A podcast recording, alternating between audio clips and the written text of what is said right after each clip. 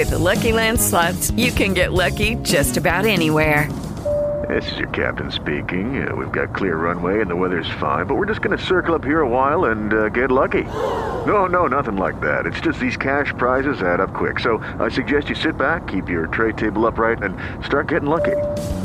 Play for free at LuckyLandSlots.com. Are you feeling lucky? No purchase necessary. Void where prohibited by law. 18 plus terms and conditions apply. See website for details. With Lucky Land Slots, you can get lucky just about anywhere. Dearly beloved, we are gathered here today to... Has anyone seen the bride and groom? Sorry, we're here. We were getting lucky in the limo and we lost track of time. No, Lucky Land Casino, with cash prizes that add up quicker than a guest registry. In that case, I pronounce you lucky. Play for free at LuckyLandSlots.com. Daily bonuses are waiting. No purchase necessary. Void where prohibited by law. 18 plus. Terms and conditions apply. See website for details. Welcome to the Mike the New Haven Podcast with sports personality Mike Colon. Here's your host, Mike Colon.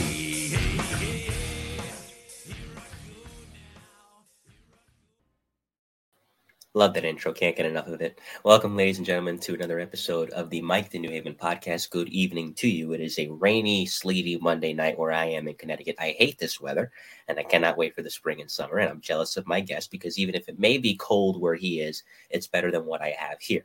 So this is episode 149. If you haven't checked out episode 148, the previous two episodes were great. 148, that is, was Chris Childs, the former New York Knicks point guard. I'm a big Knicks fan, so talking to him was great. He had a big hand in helping the Knicks get to their, what is to date, their last finals, womp womp, in 1999. So hopefully that can change someday before I'm 80 and won't be able to remember it. In the previous episode, former NYPD chief of detectives Joe Borelli, who led a life. That man did almost 40 years in the NYPD, worked the Son of Sam case, saw a lot of interesting cases as chief of detectives. He was fantastic. And that episode on YouTube was almost up to 500 views. So I'm glad you guys enjoyed it. And Chris Childs, like I said, was a great guest too. And my next guest tonight for episode 149 will be no different. He lived the kind of life in 30 years in law enforcement that some never live in 80 on this planet.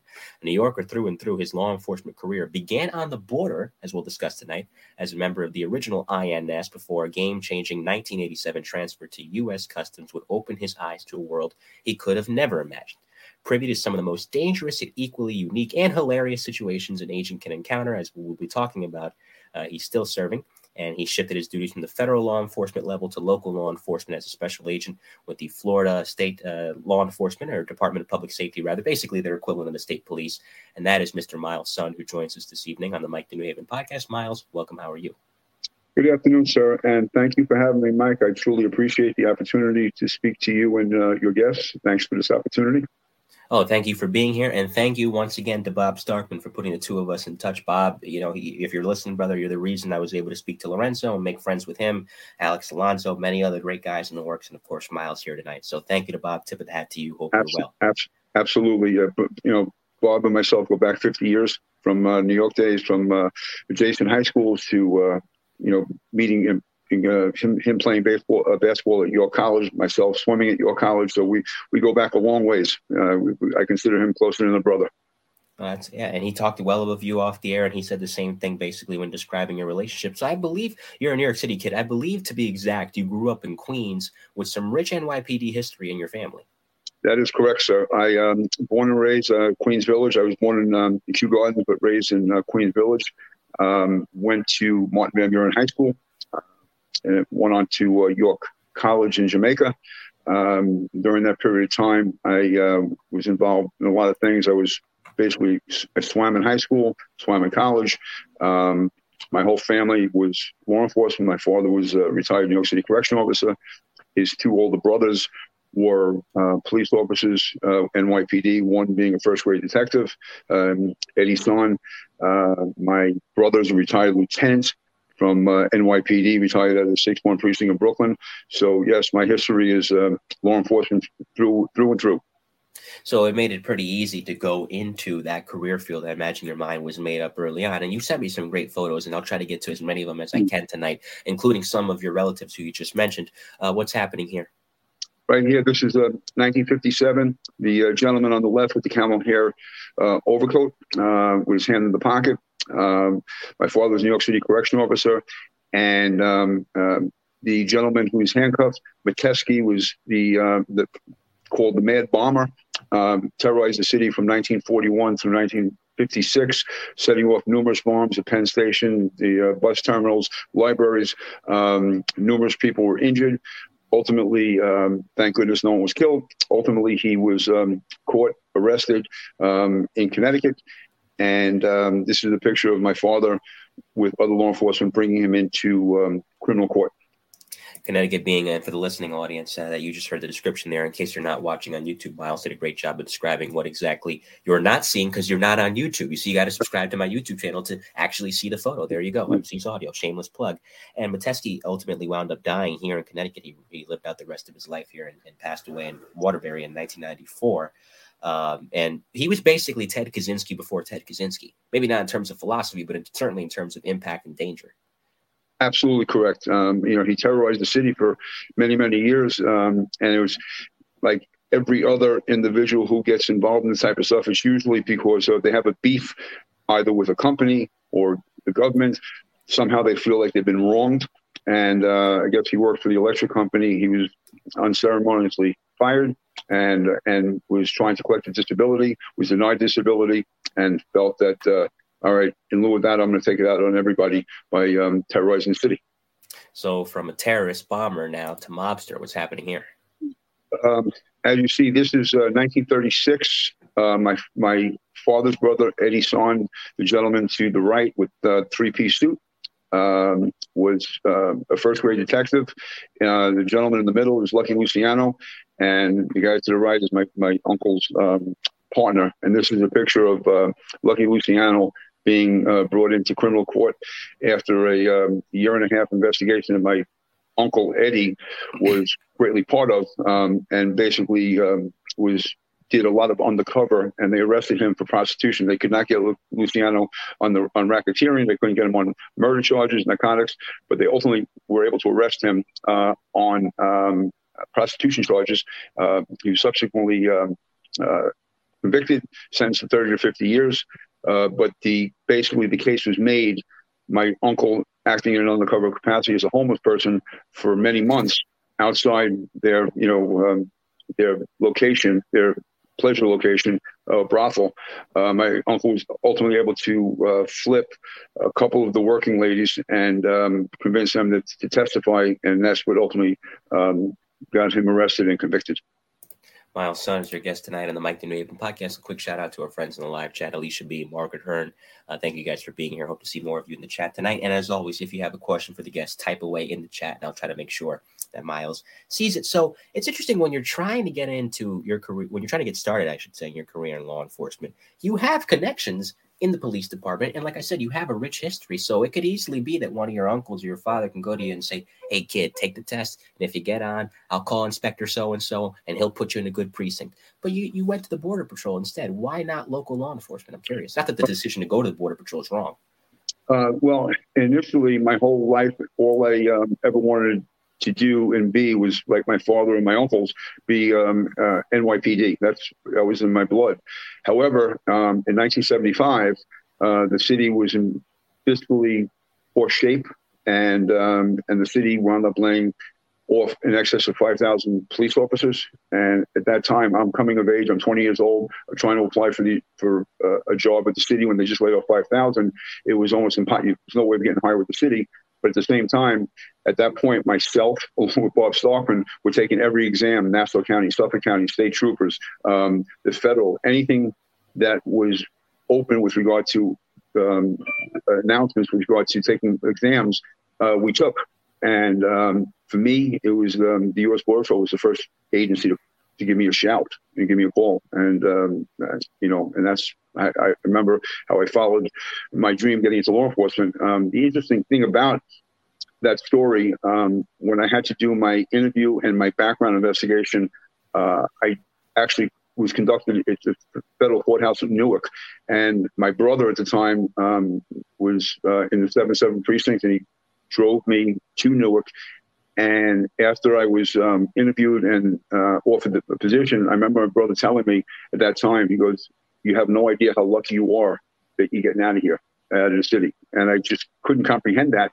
But he was like, he had a lot of wisdom, and that he thought that this was the best move for a young person coming into law enforcement to be able to get out and go federal. And I never regretted it. I've been blessed. The jobs I've had were, amazing, a lot of interesting things, fun, as well as being able to raise, a beautiful family on the jobs that I did have. So I was fortunate going federal. No, of course. And who knows? Because you know what? The 80s, I've covered numerous times with my NYPD friends, was a very dangerous time to be a police officer in the city. And a lot of police officers, sadly, between the NYPD, the housing police, and the transit police were killed in the line of duty, if not seriously injured. It was a very violent decade for the police, for the three police departments in the city. Well, I even go back further in the 70s when I would be at my brother's house and all his friends, police officer friends, would be 17, 18, 19, and his friends would be coming over, just hanging out for dinner, whatever it may be.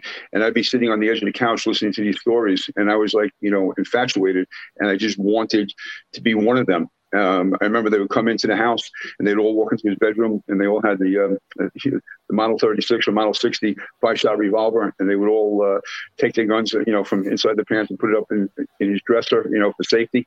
And I just look at this and I said, this is who I wanted to be. But at that time, you're right. I mean, it was even worse then than it was in the 80s, but we were losing cops to injury and violent deaths on a regular basis. It was a very, very tough time. Absolutely. We see someone here in the chat, Hialeah Alonso, who I believe is Alex's better half. Yeah, that's correct, sir. Yep, and she says congratulations, and yes, it is a big get for me, Hialeah, and your husband was a great guest, by the way. So shout out to him, and I hope that he's watching as well. So you went out to Chula Vista, California. Now, being a New York kid, it's funny because California, New York, we think of L.A. and the city, and they have their preconceptions over there of New Yorkers, and New Yorkers certainly have their preconceptions about Californians. So getting out there, given where you grew up, how much of an eye-opener was that in terms of not just climate, something like that, but also culture? It was a tremendous, tremendous culture shock. And remember, back in the 70s, we didn't have internet, so everything was encyclopedia and almanac. I remember getting my notification, my letter of hire, saying that I've been accepted as a Border Patrol agent, GS7, Chula Vista, California, with a starting date. And I had to get an almanac out and with a map, and look up Chula Vista, California. Didn't know that it was on the border. Didn't know that it was in San Diego County. And I said, wow, San Diego. I said, I was like almost blessed in the sense that it could have been some really tough spot in Arizona. It could have been some, godforsaken place on the border with Texas, where, like a two-man station and 50 miles from anywhere. But the irony of that story was, I would tell when I finally arrived in San Diego, I remember telling my fellow recruits that for me as a New Yorker, the farthest west I had ever been in my life was Jersey, crossing the Hudson. And this was like a game changer, an eye opener. And it was, at first, it was like, it was truly a culture shock.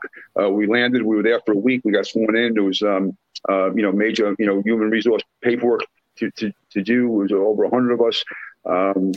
Just doing the initial hiring phase, buying uniforms, and it was just truly a culture shock.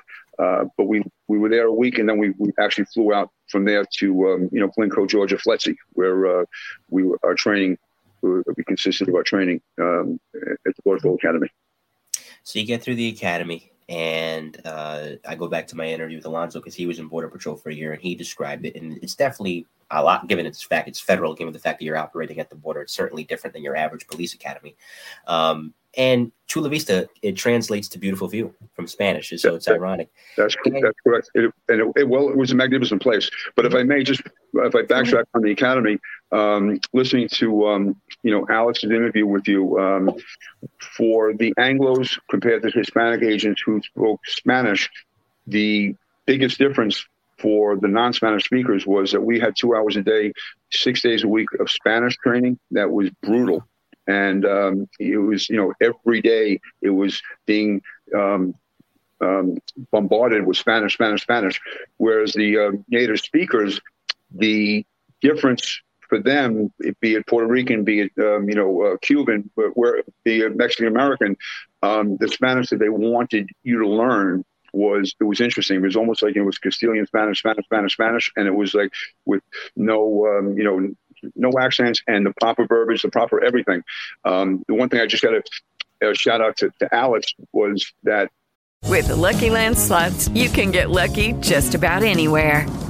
This is your captain speaking. We've got clear runway and the weather's fine, but we're just going to circle up here a while and get lucky. No, nothing like that. It's just these cash prizes add up quick. So I suggest you sit back, keep your tray table upright, and start getting lucky. Play for free at LuckyLandSlots.com. Are you feeling lucky? No purchase necessary. Void where prohibited by law. 18+ terms and conditions apply. See website for details. Hey guys, it is Ryan. I'm not sure if you know this about me, but I'm a bit of a fun fanatic when I can. I like to work, but I like fun too. It's a thing. And now the truth is out there. I can tell you about my favorite place to have fun. Chumba Casino. They have hundreds of social casino style games to choose from with new games released each week. You can play for free anytime, anywhere. And each day brings a new chance to collect daily bonuses. So join me in the fun. Sign up now at ChumbaCasino.com. No purchase necessary. VGW. Void where prohibited by law. See terms and conditions. 18+. Later in our careers, U.S. Customs gave a language pay percentage for if you spoke a foreign language. And the scores were, 0 to 5. And for myself, I was able to get a 2+ kindergarten Spanish, but I was able to get enough and get the money, where it was a 5% kicker. Where Alex, I found it very interesting, his Spanish, even though he was born and raised in Hialeah, his Spanish was so good that he was able to ace it and get a 5, which is, the higher the score, the less on paper, the less hours you needed annually to get the bonus. And Alex was the only Spanish-speaking agent that I encountered through my whole career that actually scored out on a 5. You guys got 4+, 4s, 4+. But Alex was the true the champion on the Spanish language. And it was like I was always impressed with that. But because of that Spanish, for me, learning it afforded me many opportunities, coming to Miami, going to South America, being able to utilize the Spanish I learned from the academy and, learning more on the border. It enabled me in the future to be able to use that and get these interesting assignments overseas. Right, because what's interesting about it is that it's not just picking up French or picking up something like Italian, Spanish, because there's so many different countries that speak it. Like me being Dominican, half Puerto Rican, Dominican Spanish is much different than Cuban Spanish, much different than Mexican Spanish, much different than Spaniard Spanish. There's, there's different words, different words. Right. A word that's not a curse word in Dominican is a curse word in Uruguay. So that verbiage and that the Queens, they say the Queen's English. You really got to speak the King's Spanish if you're going to be in Border Patrol. Right. Well, the interesting part, interesting story. It's 1980, and I'll get back to where I started. But 1980, the Mario boat lift occurred in Miami. 125,000 Cubans. Castro let out 125,000 Cubans, family members, and ultimately, he emptied his jails, he emptied the mental hospitals, and we were just being inundated with, rafters, boats, and we were so overwhelmed that the Immigration Service needed inspectors and Border Patrol from all over the country. So I was actually assigned May 7th, 1980, assigned for a 2-month detail to Florida for the Mariel detail. And I remember sitting in a blimp hangar in Opa-locka, Florida. The hangar was like can hold 10 football fields, and it was huge, and it was serpentine lines, tables, thousands of people in there being processed. FBI, CIA, military intelligence. They would just go through every table, every desk. Everyone was for questioning, and we'd be the inspectors being sitting shoulder to shoulder with someone in front of us. And I thought at the time my Spanish was pretty good, and it was more Mexican Chicano Spanish because it was coming out of San Diego. And speaking to these Cuban refugees, they would look at me like I was a Martian, like I'm thinking I'm speaking pretty good Spanish, and they had no idea what I was saying. And fortunately, the public here in Miami,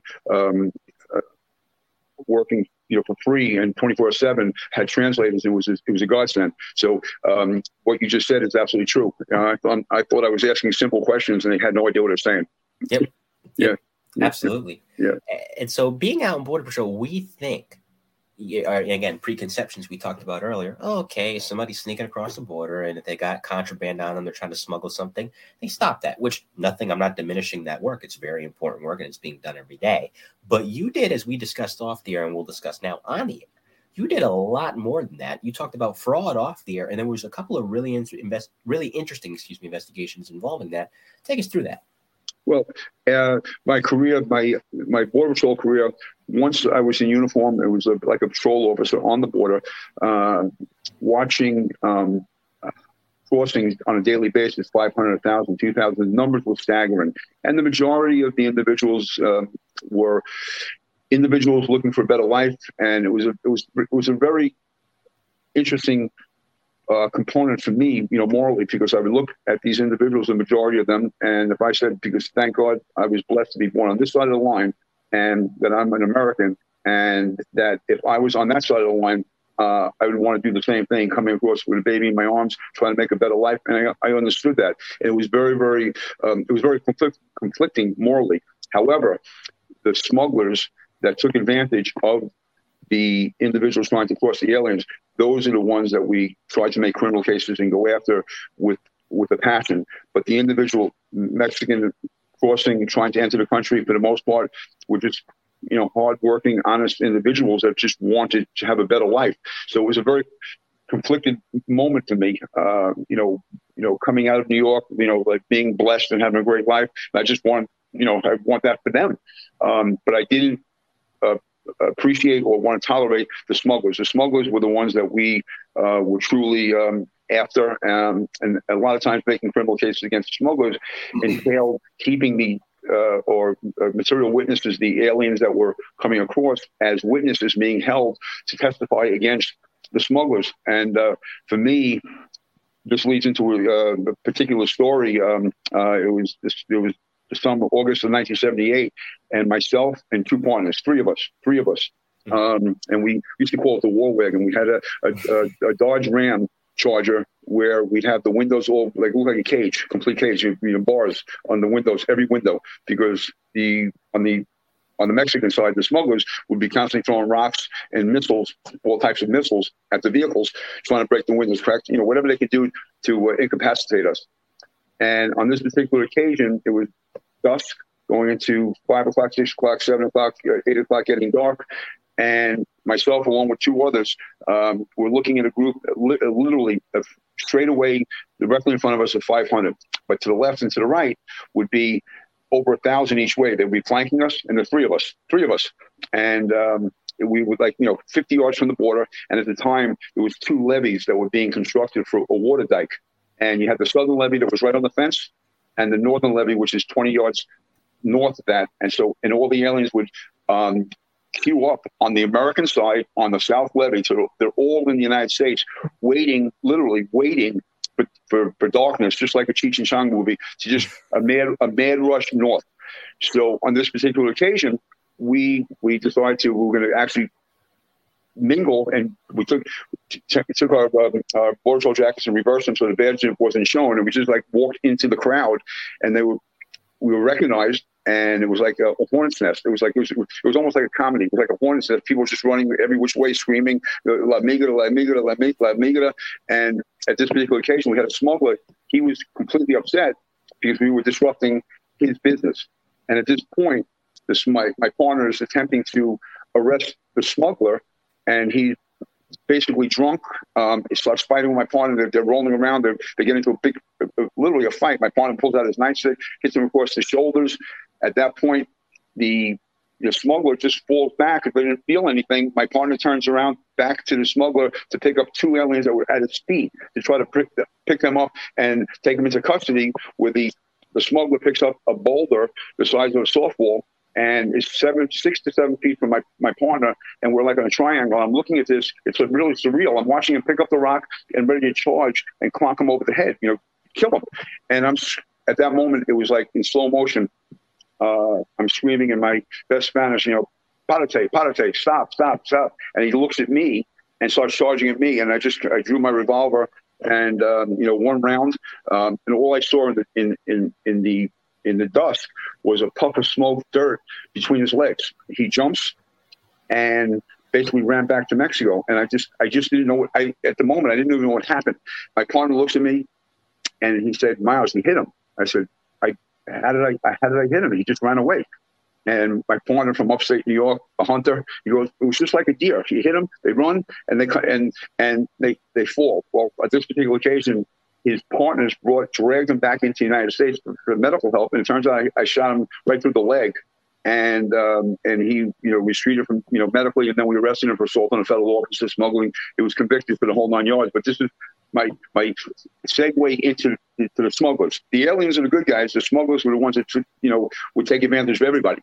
And that's what we were dealing with. And the crowd got so big that the Border Patrol helicopter had to come in at 50 feet with the rotors going and just blow it like a big fan, blow everybody back into Mexico to stay away from, from the injured and from attacking the three of us. And so we were engulfed. I'm telling you, it was like a hornet's nest. We were engulfed with people. And that's why you're on tonight, because this is a story that, in learning so much about you leading up to this, I still didn't know that. Yeah. I still didn't know that. And that's an amazing story. I mean, and so after the shooting, the come down effect, what was that like? Well, I remember after it occurred, my adrenaline was so high. I'm hovering over this individual, and I couldn't put the words into Spanish because my Spanish wasn't that good. But I was just yelling, basically, why did you do? Why did you fight? I was just like so angry at him that he engaged us where it could have gone so easy, and I was just so angered that he had to initiate to the point where he could have killed either one of us. And I remember yelling at him in English, giving it to him for what he did, and not that he deserved what happened to him, but the fact that he was caused this to my partner, to me, that we were just so fortunate to be alive. But I was just so frustrated and upset that he decided to fight us basically to death. That's what it came down to. And and the reason I bring this up is because when I was in the academy, I had a Spanish instructor who happened to be an Anglo-American who was fluent in Spanish and grew up on the border. He was Anglo-American, but spoke Spanish like a true Mexican-American. And he experienced, and he talked about the same exact scenario where he was hit over the head in Chula Vista with a rock. And when he was in the emergency room at the hospital, the doctors had to decide, they had to triage him and a female who was worse.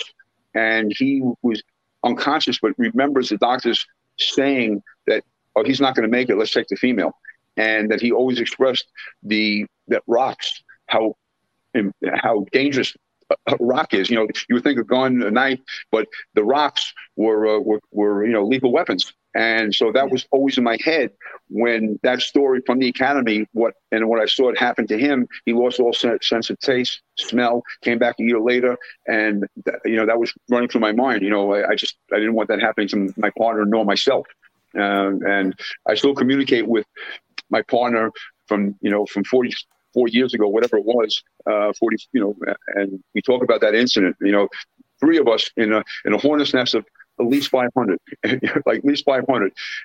they just started swirling and going crazy. We could have easily been kidnapped and dragged back to Mexico, and no one would have been, the wiser. That's how crazy the border was at the time. That's how crazy it was.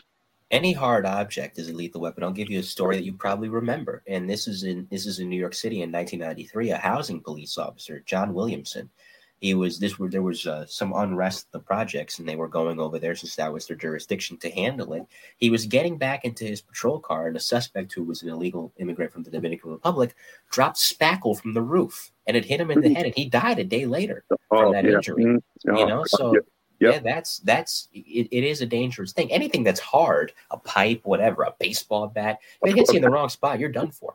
So from that moment on, I try to analyze what I could do, where I could be the most effective, the moral conflict. So I tried to be that guy post that incident, more of like a transport guy. So agents located, location 1, 2, 3, 4, 5. We have 6 here, 8 here, and I'd be the guy driving the van and coming making the pickups. But what I always maintained was that I made sure that I had enough food. I always had enough. I've just been trying to do the morally correct thing. These aliens, 3 in the morning, haven't eaten who knows for how long. And I made sure that there was always something to eat. So I felt like, okay, I'm doing my part. I'm helping the guys in the field. I'm helping the aliens, and that I try to do what I thought was right. And it was just a matter of time. I said, okay, when I have the opportunity to be able to transfer from Border Patrol to an immigration inspector position, which those are the uniformed officers that are inside a port of entry at the Miami, at an airport, at a seaport, or a legal border crossing. So the Border Patrol would handle everything outside of a port of entry, where the inspectors would handle everything inside the port of entry. So my goal was to be able to become an inspector, where my talents would be better utilized. For instance, interviewing people. That was where you get involved with document fraud. People would account for birth certificates, account for green cards. People trying to cross through the port of entry using other documents, being smuggled inside a vehicle behind the dashboard of the car, literally the dashboard with steering wheelers. There was a whole compartment with bodies would be, you know, between that and the engine block. So that was the third, or, you know, they had Border Patrol, inspections, and investigations. So the second component of immigration, as the officers go, was inspections. So I was able to transfer to inspections in San Ysidro, which is part of Chula Vista. And I was able to do that for 3 years, learned a lot. I was able to use my Spanish a lot more because I was constantly interviewing people. I was constantly searching, constantly looking at documents, fraudulent documents, and just getting a better read on individuals trying to be. With Lucky Land Slots, you can get lucky just about anywhere. Dearly beloved, we are gathered here today to... Has anyone seen the bride and groom? Sorry, we're here. We were getting lucky in the limo and we lost track of time. No, Lucky Land Casino, with cash prizes that add up quicker than a guest registry. In that case, I pronounce you lucky. Play for free at LuckyLandSlots.com. Daily bonuses are waiting. No purchase necessary. Void where prohibited by law. 18 plus. Terms and conditions apply. See website for details. Hello, it is Ryan, and I was on a flight the other day playing one of my favorite social spin slot games on ChumbaCasino.com. I looked over at the person sitting next to me, and you know what they were doing? They were also playing Chumba Casino. Coincidence? I think not. Everybody's loving having fun with it. Chumba Casino is home to hundreds of casino-style games that you can play for free anytime, anywhere, even at 30,000 feet. So sign up now at ChumbaCasino.com to claim your free welcome bonus. That's ChumbaCasino.com and live the Chumba life. No purchase necessary. VGW. Void where prohibited by law. See terms and conditions. 18 plus. Conduct nefarious types of incidents. There was... sorry, I didn't mean to cut you off. My abilities to perform was largely predicated on, just having great supervising, great training officers. And the one gentleman I always give a kudo out to was a very close friend of mine at the time was Oscar Tejas. And Oscar was born in Mexico, became green card, became a naturalized citizen, and was able to train me and show me how interviewing individuals in Spanish and how to get to the root, the root cause and finding out what we wanted to make prosecutable cases. But what I found so interesting with my buddy Oscar, he's like that typical naturalization, story, the American dream. U.S. Navy. He's a green card holder. He's not a U.S. citizen, and he was based in. Before Taiwan, it was Formosa. And it was telling me the story in 1959. He's in the Navy. He was in Formosa, and President Eisenhower was coming to visit the island. And his command went through his personnel jacket and realized that he wasn't a U.S. citizen. And for whatever reason, the president's coming. For security purposes, you had to be a citizen.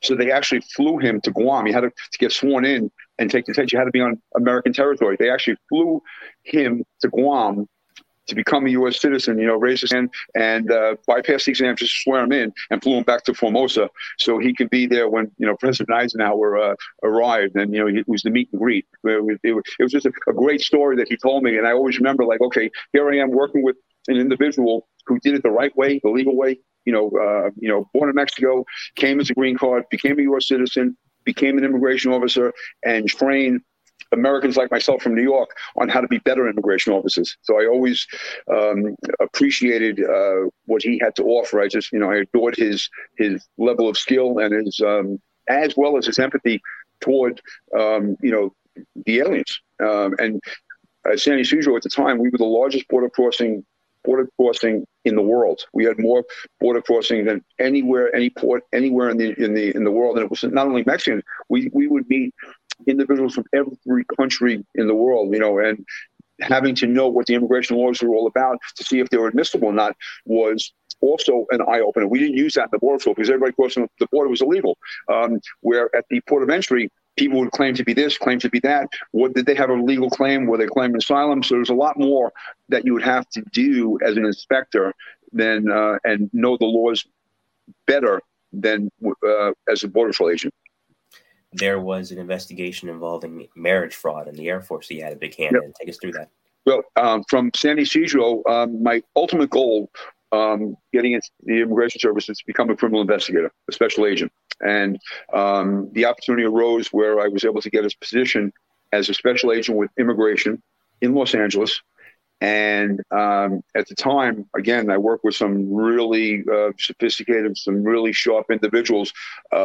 Most of the guys I worked with came about or got hired basically off the street, having a college degree, took the exam for agent, never experienced the inspector side or the border patrol side like I did. I came, up through the blue collar method. They came, off exams. But on this particular occasion, we had a situation where one of the Air Force bases in California, Central California, where we had a Filipino. He was not even Filipino American. He was a Filipino. He was a green card holder, permanent resident in the Navy. So you can be a green card holder in any branch of the military up until officer. Once you become an officer, you have to be a citizen. But below, you can be an E5, E6, whatever it may be. You can be a permanent resident, a green card holder. So this gentleman happened to be Filipino. He was a permanent resident, 24 years old, and he had a lot of fellow airmen, younger guys, Anglo guys, who he convinced to make a nice little decent buck if they wanted to and get themselves involved with some types of marriage fraud. So what it basically happened was he was the arranger. We had at the time many in California, many Filipina women, a lot of nurses, but a lot of Filipinas who were illegal. They come on a passport and a visa. They would overstay, and their 6 months vacate or whatever it may be, and then they were out of status and they were illegal. He was arranging through many service members in the Air Force to marry these women who were willing to pay upwards of $2,500 to get married.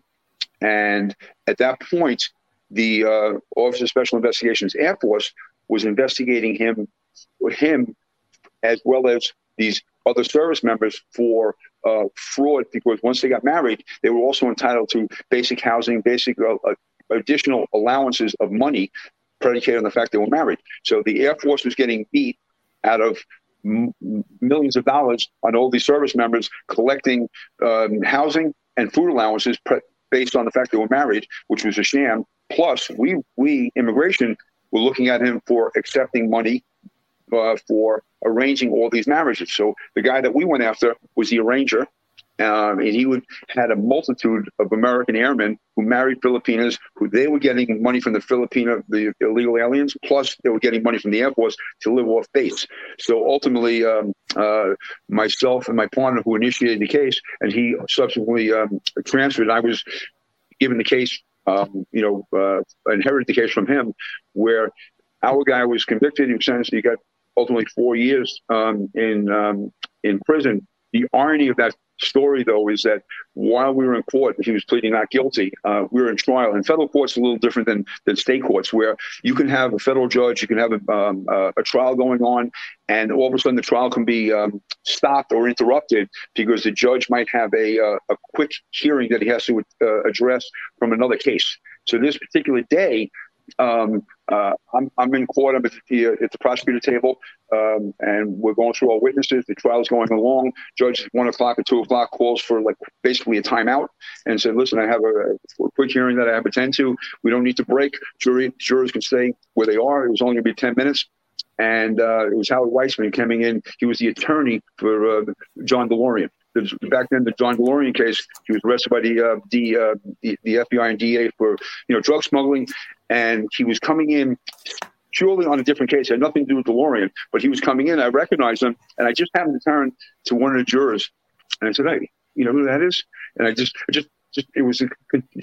blurted it out, and I said, "That's DeLorean's, former attorney." And when the hearing was over for that particular issue, the defense on my case tries to call for a mistrial because I opened my mouth and said something spontaneously to one of the jurors for my case. And you're not supposed to have any interaction. And we had a closed chambers hearing. I got called into the judge's chambers, prosecutor, the U.S. attorney, the defense attorney, and I'm getting lambasted. And I realized, hey, Your Honor, I'm wrong. I should not have said a word. It just came out because it was the DeLorean case was basically very fresh in everyone's mind in LA. It just happened, and it was very newsworthy. And when the attorney walked in, it just caught my eye, and I just basically said that to the juror. And I ultimately there was no mistrial. Ultimately, the trial went on, and my target was convicted. He was. Number one, he got time. Number two, he was kicked out of the military, dishonorable. And number three, he was now set up because it was felony conviction for deportation post once released. I don't know if he ever did get deported, but he was now subject to lose his green card and could be deported. So that was the Air Force service members. That was my marriage fraud case. And that's like, when you take down a drug dealer, it's not you're looking really for the dealer, not looking for the people he dealt it to. Right, and it's kind of the same thing here. Even though they kind of know that they're doing wrong too, on the grand scheme of things, you want the big fish, not the little guppies. Well, what happened was even with the airmen, we didn't prosecute federally on the airmen who took the money. We made them material witnesses against the service member that we're prosecuting. However, they were released from the military other than honorable, and had to make restitution for all the money. That was their penance. They had restitution for all the money that they took from the Air Force. There was no criminal charges filed against them as long as they testified on our behalf, the government's behalf. Wow. So that brings us to 1987. You had spent Go ahead. One more. The interesting in LA, though, we not only marriage frauds, but we also handled document frauds. Mm-hmm. And we had a lot of cases where individuals were always looking for documents, counterfeit green cards, counterfeit paperwork, just so they can get a job. Back then, there was no computerization. It was very, very difficult. If someone presented a green card to a business owner, they just took it at face value. And the onus was not on the business because the demand wasn't on them to know if it was good or bad. So when we arrested a couple of aliens who were in possession of counterfeit documents, we were able to get them to tell us where they got the documents from, and we were able to actually engage the document vendor. So my partner at the time, the office comedian who was an unbelievable investigator, Gary Fishel, always had us laughing every day. He goes, "Let's go. I'll pose as the businessman, and I'll just order up, say, 50 green cards." And what he would do is he'd have photographs. He was a photographer. He had photographs, men, women, all nationalities, and just do the headshots for the green card. And on this particular occasion, he decided to use a photo of Mayor Bradley, who was the mayor of LA at the time. And the irony of that story was when Gary Fishel presented all the pictures and the that's it. The biographical data to the document vendor. The document vendor looks at this individual and says, "Isn't he somebody? Isn't he like the chief of police or something?" And Gary, with a straight face, was so cool. He said, "No, I don't know what you're talking about. This guy is just, one of my employees." And he said, "Okay." And the vendor knew better, but still was greedy enough to take the money, whatever we charged back then. I don't remember, but he took the money, and because he wanted the business. Once he was arrested, and we had the documents as evidence, we went to the U.S. Attorney's office, and they went off the rails. They were livid, so my partner, he said, "This could be a nightmare, the media." And Gary was able to explain to the assistant United States attorney, "Listen, this gentleman who sold us this card, who made this card, knew that something was not quite right, but was still greedy enough to take the money. He could have walked away and said, I'm not doing this card, but he chose to take the money." and still make that card. He goes, therefore, this guy, against his better judgment, still made the card. And it shows his intent, that he was just so greedy that he didn't care who he was taking photos from or who was taking money from. And he was ultimately convicted of document fraud. It was a very, very good case. And it was just one of those thinking outside the box. So those episodes that I'm explaining to you back then is what made me, when I transferred to customs in Miami, that much better of an investigator. I just like always thinking outside the box, coming up with different angles, how to make a case. And that's what, brings us to 1987, when I actually transferred to U.S. Customs in Miami with the great help of, again, Bob Stockman. We were pals all along. Back then, if you were in one agency, immigration was under the Justice Department, Customs was under the Treasury. But if you were a criminal investigator and the numerical classifier was 1811, if you were an 1811 FBI, 1811 Secret Service, you were all the same. But it was easier then to transfer between agencies if you were already in the position. So if there was a vacancy, one agency, and they needed 1811 criminal investigators, they can you can apply from an outside agency and get hired. And he was instrumental, Robert was, in getting me hired and then subsequently transferred to South Florida. It was all, that was all on him. The interesting thing about your transfer is that by this point, I go back to my interview with Alex again, because when Alex made the transfer, he only had a year of not just with the Border Patrol, but a year of experience total. Right. You're no rookie. You have about a decade of experience, but that's nonetheless, correct. You're going from an agency that's targeting smuggling to an extent and also fraud now to an agency that is still targeting those things in customs, but now is focusing more on narcotics. Right. Given the familiarity and what they were targeting overall, it's like my friends in the bomb squad who previously were an EOD in the military. It's not that hard of a transition because you're kind of doing the same things. Did you find it was an easy transition given that? Well, it was twofold. Number one, the majority of the individuals that we were. With Lucky Land Slots, you can get lucky just about anywhere. Dearly beloved, we are gathered here today to... Has anyone seen the bride and groom? Sorry, we're here. We were getting lucky in the limo and we lost track of time. No, Lucky Land Casino, with cash prizes that add up quicker than a guest registry. In that case, I pronounce you lucky. Play for free at LuckyLandSlots.com. Daily bonuses are waiting. No purchase necessary. Void where prohibited by law. 18+. Terms and conditions apply. See website for details. Targeting or investigating with regard to narcotics smuggling were foreign nationals, number one. The difference was most of the, if it was coming out of Colombia or Venezuela or South America, the majority were here on a visitor visa, came here legally at some point. So I understood the immigration component. I understood, if we were able to identify somebody, I was able to make contact with the embassy and pull their visa application. I knew the inner workings on how little. So from an investigator standpoint, I was, more well-rounded. When it came to narcotics, my first supervisor here in Miami, Al Newlard, who was a rough, tough New Yorker, a former New York City cop. Back then, you didn't have the vesting rights. So he did 9 years. NYPD lost it all to come to the feds. He was became a special agent, but he had that New York flair. He knew, he just knew how to do it. And I remember we'd have these conversations, and he goes, "Hey, Miles, you got to understand. Investigating apples is investigating oranges. It's the same investigative technique."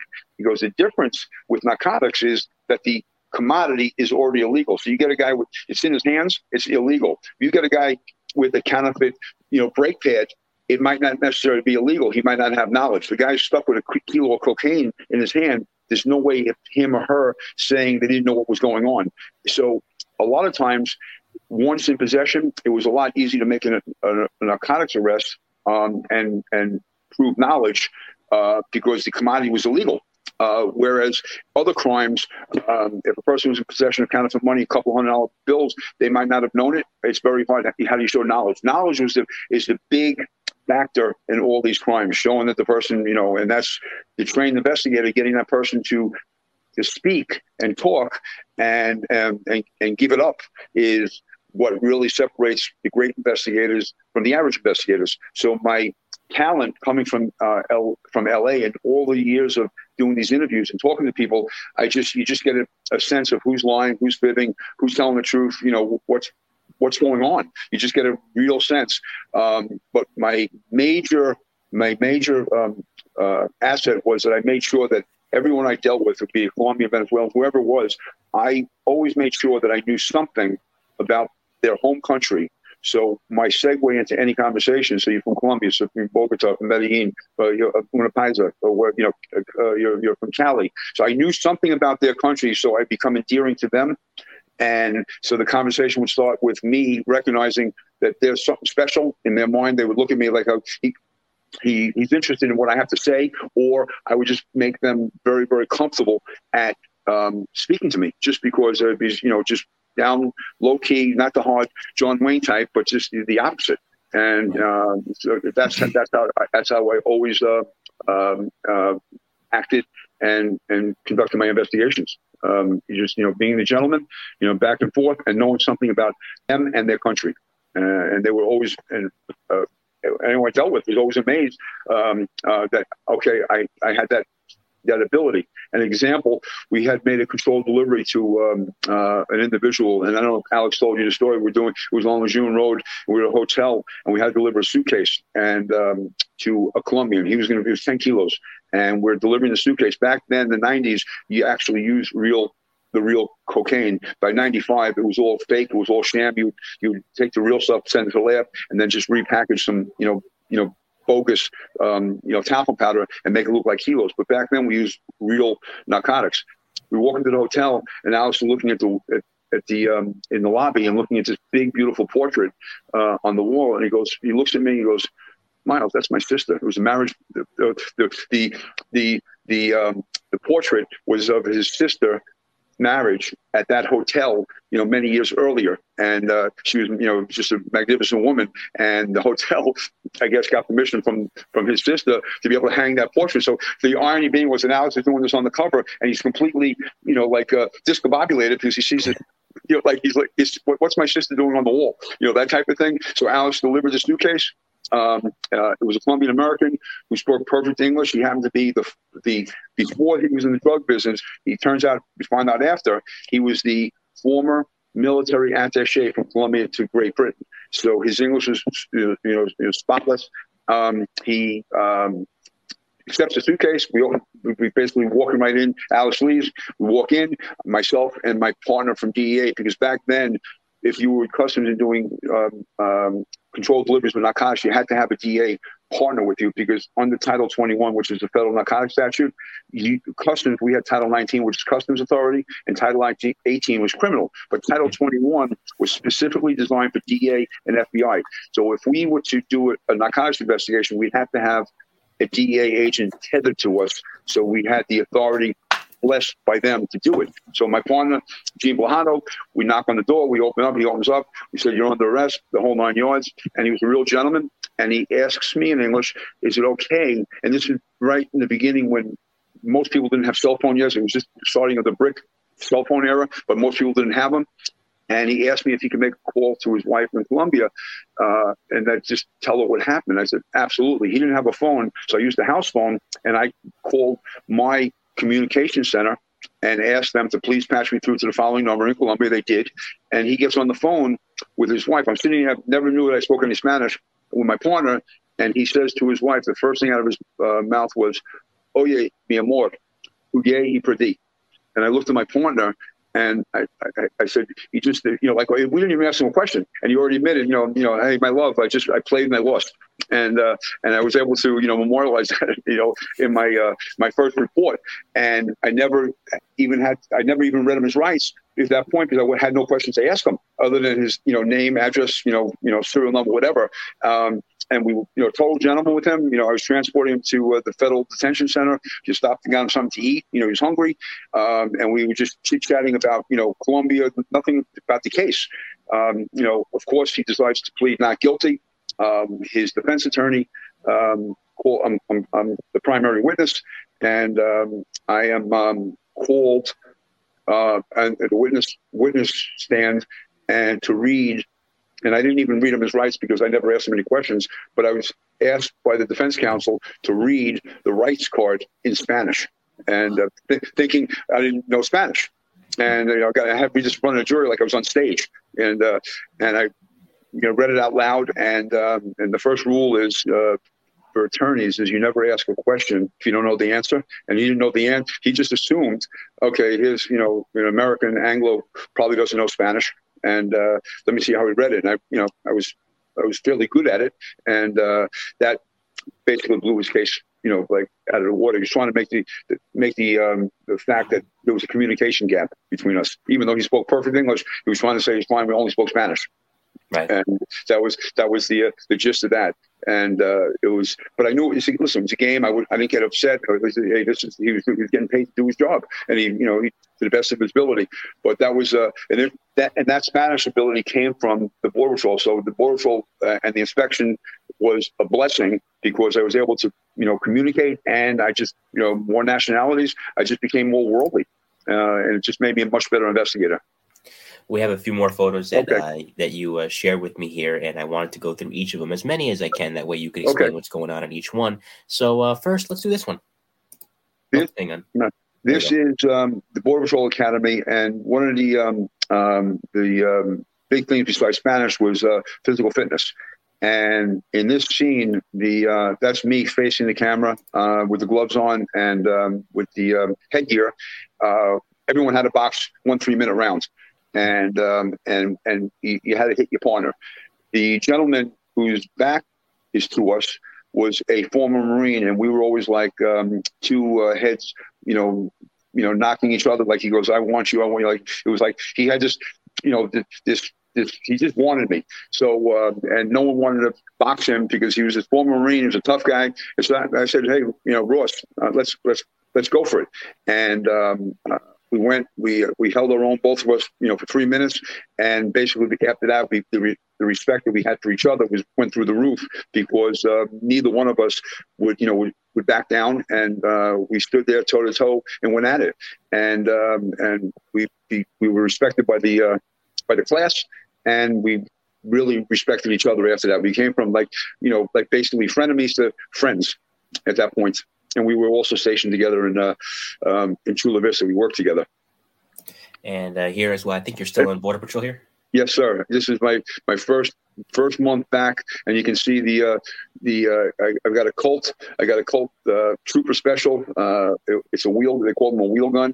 And back then we didn't have speed loaders. This was before speed loaders, where you see the belt with the loops, and it was just like the cowboy days. You had 12 rounds in the loops, and that's if you got into a shootout, you had the rounds of one at a time. And that was my first month back on the job. The irony of that story was with the weapon in hand. Back in the Border Patrol days, we never got new weapons. So one agent could get a Smith & Wesson, one guy a Ruger. Everybody got a different weapon, and they were all used. And the irony about the Colt revolver is two things. Number one, when and the Smith and the Ruger, the firing pin is in the hammer. So the hammer drops, and it hits the round. In the Colt, it was the opposite. The hammer was flat, and the firing pin was in the gun. So the hammer would drop and hit the firing pin, and the round would go off. And secondarily, the wheel, when it rotated, clockwise or counterclockwise, when the rounds would go from 11 o'clock to 12 o'clock, 1 o'clock, on and it's been a while, but on the Smith and the Ruger, I believe the wheel went counterclockwise, and on the Colt it went clockwise. And one of the drills we used to do at the academy, you had one round left on the ground, and you had to know where to put it at 11 o'clock or 1 o'clock. And if you had that one round left, you had to know where to put it. And if you went the wrong way, it would just keep on. It would be recycling until you got to the round. So that was a training we got on a wheel gun. Come out of the academy. I just qualified. 4 weeks later, we have to qualify again, get to the range. Click, click, click. Hammer's falling. Nothing's happening. It turns out, run through the hills and the mountains and the cactus. The firing pin internally on this gun had somehow from day 1 to day 30 come out. So I'm running around with a gun that was useless. I had didn't know it. With a firing pin that was gone, that was because they were all used, used guns that were recycled 10 times over. That was my first indoctrination to handguns. And I never grew up with guns. My whole family were cops, never went shooting, never did anything. So this is all new to me. Going to the range, it was all new. and this one. I think we recognize the gentleman on the right with the mustache there. Absolutely. So this is when Robert and his wife came to San Diego and visited us. They were doing a trip to California. I was in San Diego, and that we had traveled to Tijuana, and we're best friends, and we're just local. One of the local souvenir shops, bought a couple of trinkets, and we just life was a lot simpler and a lot easier back then. You can have two big gringos go down to Tijuana and not have to worry about getting kidnapped and carted off and held for ransom back then. Today it's off limits to everybody, but back then it was totally different. Absolutely. Yeah. Now, when you were with Customs, one of the interesting things about it is that, and I think about this because of my interviews with my friends from the Emergency Service Unit of the NYPD, you were on the warrants team. And as I've often discussed with them, and as we'll discuss here, you can prepare as best you can. You could be wearing those heavy ballistics helmets, have the shotguns, have the heavy vest, but you still don't know what's on the other side of that door. They might have attack dogs. They might have hand grenades or any other weapons, like you talked earlier about rocks that they'll throw at you. And they might have a firearm or two or three. So when you're on a warrants team like this, it doesn't matter how big and strong you are or how well you prepare. The weapon is the equalizer. And unfortunately, cops and agents have gotten hurt and have gotten killed in these situations. First, why did you want to be on the warrants team? And B, secondly, take me through the preparation for safely executing a search warrant. With Lucky Land Slots, you can get lucky just about anywhere. Dearly beloved, we are gathered here today to... Has anyone seen the bride and groom? Sorry, we're here. We were getting lucky in the limo and we lost track of time. No, Lucky Land Casino, with cash prizes that add up quicker than a guest registry. In that case, I pronounce you lucky. Play for free at LuckyLandSlots.com. Daily bonuses are waiting. No purchase necessary. Void where prohibited by law. 18+. Terms and conditions apply. See website for details. If you own a vehicle with less than 200,000 miles and have an auto warranty about to expire or no warranty coverage at all, listen up. CarShield has a low-cost month-to-month vehicle protection plan that covers more parts than ever. Visit carshield.com/audio to find out how you could pay almost nothing for covered auto repairs. Drivers who activate this vehicle protection today will also receive free roadside assistance, free towing, and car rental options at no additional cost. Get your free quote today at carshield.com/audio. That's carshield.com/audio. Well, first off, the warrants team was relatively new for U.S. Customs. We called it the Warrant Entry and Tactical Team, WETT, W-E-T-T. And up until about 88, we would use Miami-Dade or City of Miami, their warrants team, to execute our warrants. And it was basically a sense of pride. Like, listen, we could be and should be able to do this on our own. And my supervisor at the time, God rest his soul, Pete Gerard, was a phenomenal supervisor as well as the founder of the warrant team. And he was a former Marine. He was big on training, weapons training, long guns, handguns, the whole 9 yards. We did a lot of tactical, clearing downtown Miami. We had abandoned hotels that we do clearing rooms on a constant basis. It was still primitive as to today's standards, but we were still being tactical, athletic, being able to clear a room, 2-man, 3-man, or 6-man stack. An interesting occurrence happened where the IRS did not have their own warrant team, and they didn't really want to rely on Miami-Dade, but they had a money laundering search warrant for subjects in a money laundering caper, which was quite big. And they asked if we, U.S. Customs, couldn't execute their warrant. And my boss had no problem with it. It was, the house was gated. You have to get the bear cord to put the hook on the gate, pull it off, the initial perimeter. And then on the front door, it was, the front door was a door, but then you had gates that looked just like prison bars. And we had to get secondarily the big hook and pull the bars down. And we're on the stack. It was about 6 a.m. It was just, about 2 minutes after 6, doing the knock. And all of a sudden the door opens and you see the female of the house in a nightgown standing there frozen. And you hear my boss, who is not a Spanish speaker, screaming at her and barking orders in English, and she couldn't move. She couldn't move. And we're just like We're like frozen. We're looking at her. She's not moving. We didn't want to, push her, knock her down, which, ultimately we could have. But this is a scenario where Alex was like number two on the stack, and he screams at my boss, to shut up. And Alex proceeds to talk to her in Spanish and tell her who we were.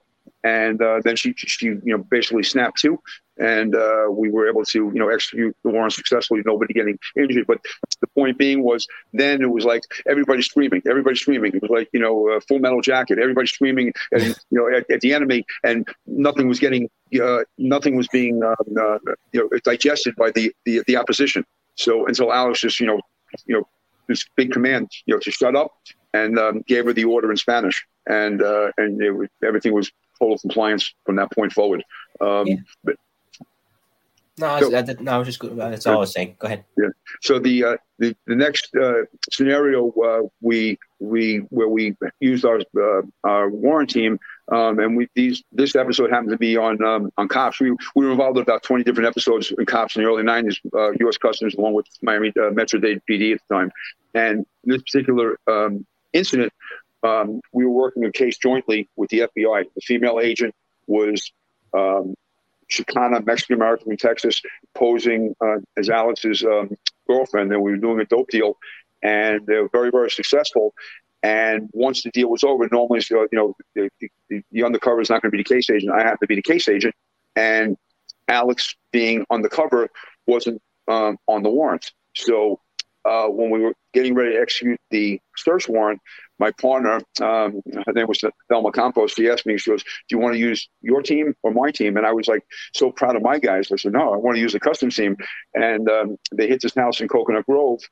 And basically what happened was they entered the house, knock, knock, knock, please, please, please. No response. Door came flying open. They went in. And as they're walking in, there's basically a stairway to a second floor. And as they're stacked up on the stairwell, the first floor was completely was covered, and it was clean safe.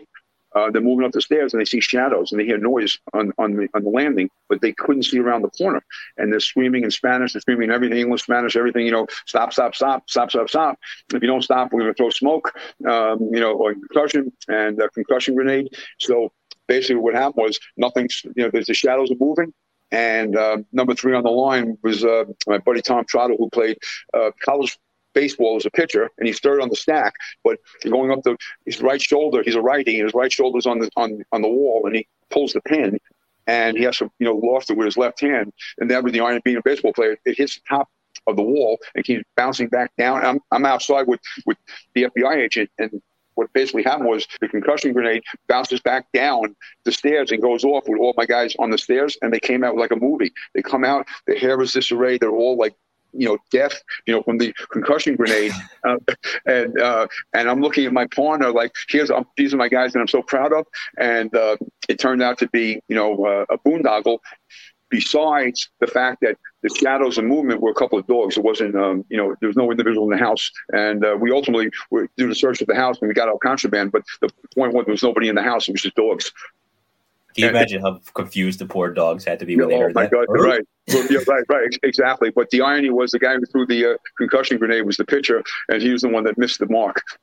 Oh, boy. Yeah. It's like throwing a fastball right down the middle and gets hit 450 feet. Yeah, exactly. But we every lesson, every warrant served was a lesson learned, and we just got better and better and better and better. That was right. That's how you learn. Better tactics, better training. We just practice more to the point where today.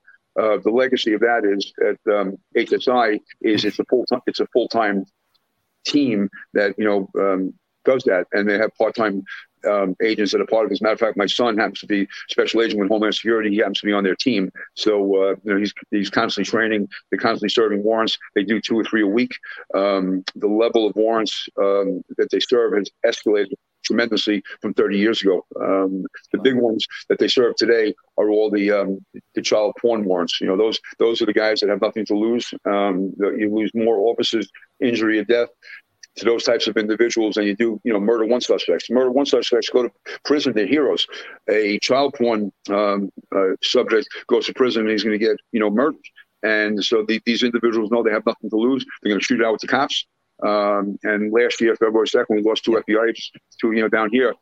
So that's when HSI decided to go full-time SWAT guys, as well as every warrant served by HSI is now served by their SWAT team. That's why I admire ESU, because they make it look right, so easy when they kick down these doors. Yeah. True, they are. These guys, the way I describe them, they are the all stars of the game. It's a young man's game, but they are the all stars, and they're just good at what they do. The ability to practice 5-6 days a week, so it's muscle memory. So when you enter and you clear a room, everyone just knows where to go, wherever you are on the staff. 1, 2, 3, 4, 5, 6, wherever you are, everyone just knows where to turn, where to look, where to go. No verbalization even has to occur. That's how good these guys are. It's like clockwork. And every agency at every level, it's not only HSI, FBI, local departments, they are truly amazing individuals. And many lives are saved because of their ability to execute and serve a warrant without injury. They do a great job. So I was proud to be part of the founding fathers of the Customs SWAT team, but they've it's like truly like something from the Stone Age to now, how good and efficient and professional they are. They're just amazing men and women. They truly are. Absolutely. I concur. Miles Sun is our guest tonight on the Mike the New Haven Podcast. A few more shout-outs here in the live chat. Patty L. is here. Thank you very much for being here. Peter Pranzo, legendary NYPD lieutenant and author. He's here. His better half, Raquel, is here, too. Thank you guys, as always, for supporting the show. Like I said earlier, if you have a question, fire away, and I promise you I'll make sure that Miles sees it. So what's interesting about you is that you were an attaché going to other lands, as we discussed, and now we'll discuss more in depth here, in that it's one thing to combat crime here. But now you're going to their backyard. It's like playing a playoff game on the road, hostile territory. And you're in Uruguay and you're in Venezuela. And so there you're at a disadvantage because now you have to blend in. And you stick out like a sore thumb, in these cases. People can spot. It doesn't matter what ethnicity you are. Right. This person's not from here. It's a little bit easier when you're Hispanic, so you can blend in a little bit more. But when you're coming in, as you were, for you, what was the key to blending in and not attracting too much attention to yourself? So before I even get to that, the discussion about the attaché job, when you said about the being Hispanic, the irony of that story was about 1990, 91. I don't remember before the year. Myself and Alex were in Bogota at the American Embassy, and we were conducting it was called a post-seizure analysis. When an airline, American Airlines, whatever airline, would get hit with narcotics in the fuselage, somewhere in the plane, that was an internal conspiracy. Myself and Alex were tasked by U.S. Customs to go foreign and try to ascertain what occurred. So if I go into Bogota, the airport in Bogota, wherever it may be, we hook up with the local authorities, we hook up with the local airlines. So on this particular occasion, I'm with the embassy, I'm with DEA, we're everybody in that. We were doing our job, and that particular night we went out to eat. We were at a restaurant. It was a restaurant bar, and we're basically hanging out, and Alex is speaking Spanish to one of the embassy employees. And the funny part of the story was the guy taps him on the shoulder, and he looks at him and says, "Where are you from?" He goes, "You from, from Miami?" He goes, "No, Hialeah." So the guy recognized Alex's accent right away as being Cuban. And he was sitting in this bar, and the guy basically says, "Well, what are you doing down here?" So Alex, his undercover role says, "Same as you." And, basically meaning he's down here for dope business, not a government business. And Alex gives him his undercover business card from our import-export business, and says, "If you ever need anything, I'm located in Doral, and this is where I live. It's my business. If you need anything, I'll do anything you need." He goes, and thanked him immensely, and cut back, and they actually made contact. I don't recall if we ever actually put a deal together, but the irony being was that here's Alex Alonso in Bogota in a restaurant meeting a bad guy who thought Alex was a bad guy, and not realizing he was. And at that point, it was interesting. Once Alex made contact with this guy, he had to separate himself from the rest of the embassy people, so it didn't get into embassy talk. You know, so Alex, you know, so it was, so Alex was quick on his feet, was able to just, you know, morph into this, to that, you know, back and forth. It takes a talented individual. For me, because of all this postseason analysis over the years, traveling so much, I was very well connected and friends with Attaché in Venezuela, who was Alex actually went down there for 3 years, worked for him. Was Wayne Roberts was the Attaché. He was my boss in Miami. He was down in Venezuela. He would bring me down, you know, 90-day TDYs to be his assistant.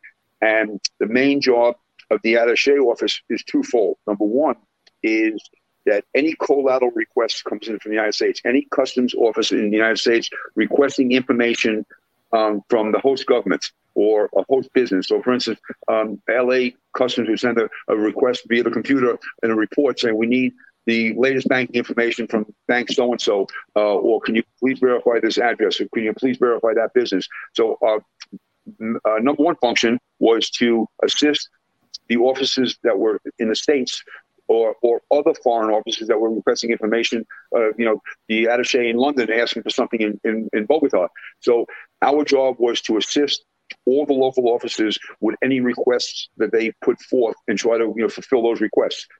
On the flip side, when the Colombians were asking, law enforcement were asking for information from the States, okay, was this transaction truly, was this container of widgets really delivered to warehouse X? And they would ask us, hey, can you provide the shipping documents and the entry documents and the warehouse receipts for that container? And so I would send out a request to the States asking them on behalf of the Colombian government, can you please, look into this? The reason a lot of this was occurring in South America, they had laws that were basically incentivizing export. And what you have is if a person producing whatever it may be, widgets, and exporting, they would claim to be $10,000 of a commodity and it claimed to be exported to the United States. But basically what would happen is they'd have an empty container with rocks and said to contain something, and it was just nothing. And they would claim to the Colombian government, to the Argentine government, that we just exported $100,000, $200,000 worth of widgets. And in fact, it was zero. And they would want their incentive rebate from the Colombian, Venezuelan, the host government. So it could be a 10% rebate. So if you do it, you know, $100,000 or $10,000 rebate on a container. So the host government was asking us to verify if the shipment was truly, instead of inspecting it before it left, it was almost like after the fact, it was, I think we got screwed. Let's go and see if the container actually arrived with what it said. Or more times than not, the paperwork presented to the Colombian government was completely bogus and drawn up on a computer. They would just come up with an address in a warehouse, and it was, the container was never shipped, nothing was shipped, and they would try to get the rebates. And we would be able to verify on their behalf, yes, that this is correct. There was never a container sent. But that was a big, major, for the governments in South America at the time, that was a major, major scam that was going on that we would try to assist with them. Number two, our job was also trying to develop informants on behalf, you know, at the seaport, the airport, trying to develop informants who were in the know with regard to narcotic smuggling, concealed in legitimate shipments of goods. And my job would go out there like a salesman, represent, like, you know, explaining when I was in Venezuela, explaining to the Guardia Nacional at Puerto Cabello, the seaport, listen, we're working together against the Colombian smuggler. They're using your territory, your country to smuggle drugs. My job and your job is to stop this. If you have any suspicion that drugs might be coming through this port, through that container, all I ask is you notify us, let us know it, and let the container go. And once we verify, wherever the container may, Miami, New York, wherever it may be going, we'll verify it, check it, and if it tests positive, it'll be worth your while. And my mission was, especially in Venezuela, to convince. This is just when Chavez was coming in, and it was very, very difficult because I didn't want the Guardia Nacional to think that they were being treasonous or traitorous to their own country, and so it was very, very sensitive. But I always my segue was you and I are working together to thwart the common enemy, and that you are being compensated by us because you're helping us stop the seizure. If you stop it here, I would explain to them. I said, listen, and they could be just as dirty, but I would never know. But I would tell them, listen, if it stopped here and you seize it, it's just going to get smuggled tomorrow because someone's going to buy that dope and get it out from somebody in the hierarchy. They're going to get the dope at some level in your organization and get it. So by you letting it go and we making the seizure, you're taken care of. And that was my mantra. That's what, and I, before Alex had already been there for 3 years. So when I was getting down there, he gave me, filled me in how it runs, how, these overseas works. And I always made sure when agents came in from the States to whatever country it may be, I explained to them that we are U.S. ambassadors, every one of us. For the most part, you have a Colombian, Venezuelan, Peruvian, whoever it may be, never seen American. And you do not want to be a carpetbagger. You don't want to come in here and you want to be as humble and considerate as you can overboard. So the first impression they have as an American, hey, that was a good guy. And I always preached that and lived by that rule. When I got to Uruguay, my close friend, Carlos Mazza, who also, I told you this before, my three favorite agents, Alex Alonso, or the four besides Bob Stockman, Alex Alonso, Lorenzo Toledo, and Carlos Mazza, who I always described as the best special agents who have to be Hispanic. It wasn't the Hispanic agent, Alex Alonso. To me, it was just, oh, by the way, they have to be Hispanic. Oh, by the way, he has to be Jewish. By the way, it wasn't like being identified as a Hispanic agent, because it's almost like you're diminishing, accomplishments. Right, exactly. He was a great agent who happens to be Hispanic. And so Carlos Mazza was the attaché in Uruguay. And Uruguay at the time, back in 01, 02, and 03, our embassy covered for U.S. Customs, Argentina, Chile, Paraguay, and Uruguay. So we had four countries that we had to cover and assist. So everything I described to you from Venezuela was multiplied by four. So we would have to assist the Argentines. We'd have to assist the Chileans and the Paraguayans. And getting back to what I spoke to you about earlier with regard to Ciudad del Este, a border city in Paraguay that borders Brazil and Argentina. It was almost like a free zone, but it was not certified as a free zone. The city on that tri-border area was comprised of Lebanese nationals and Chinese nationals. And the whole reason for that city to be there was for consumer goods. And the consumer goods coming from China, counterfeit or otherwise, coming across the continent in containers, landing in Ciudad del Este from DVDs, electronics, whatever it may be, for the sole purpose of selling the Chinese product to those Brazilian and Argentine markets for less duty. So if you're a shopkeeper in Rio or if you're a shopkeeper in Brasilia and you have to pay 100%, because these countries will charge 100% import duties. So if you have a shop in Rio and you send Mike and Miles to the border and you have a $1,000 exemption like we do here in the States, so you can have 15 people going a month to the border buying all these consumer goods and then bringing them back to the shop, selling it, and there was no duty going to the government. So basically what was happening is the Chinese in Ciudad del Este were selling the product to the Lebanese. The Lebanese were then selling it legitimately to Brazilians and Argentines. But the amount of money earned, from consumer good products was in the millions monthly. And what we began to see was on a monthly event, American Airlines was transporting 15, 20, 25 million in cash, U.S. dollars from Asuncion to the Federal Reserve in New York. And we were trying to get a handle on it. How is it? It was more than the government of Paraguay was making on their own. And where was this coming from? We were able to ascertain it was coming from the border area. Nobody was paying tax on the money. The money was then being funneled to the Federal Reserve, and then it was wire transferred to all over the world. And a majority of it was being wired back to Beirut, where you had individuals wiring money, quote, to their parents. The parents at that time would go to the mosque for services on Friday. The hat would get passed around by Hezbollah, and they would have to put the $100 into the hat and to show that their part of the cause. So willingly or unwillingly, Hezbollah was making millions in terrorist funding activities from all these border activities on consumer goods. And up to that point, it was like, wow, we didn't even know what we were engaged with until we realized what was going on. And everybody we interviewed on the Lebanese side at the border, same stand in line. Listen, I'm a businessman and I send money to my parents, and what they do with it at the mosque is up to them. And if they're being forced to do it or otherwise or manipulated, that's what they have to do to live. And we understood that component. But that was a major, major funding mechanism, and it still is going on today. And one of the things that we, as the Americans at the embassy, were trying to preach to these foreign governments, basically on import tax, most of these countries were charging 100%.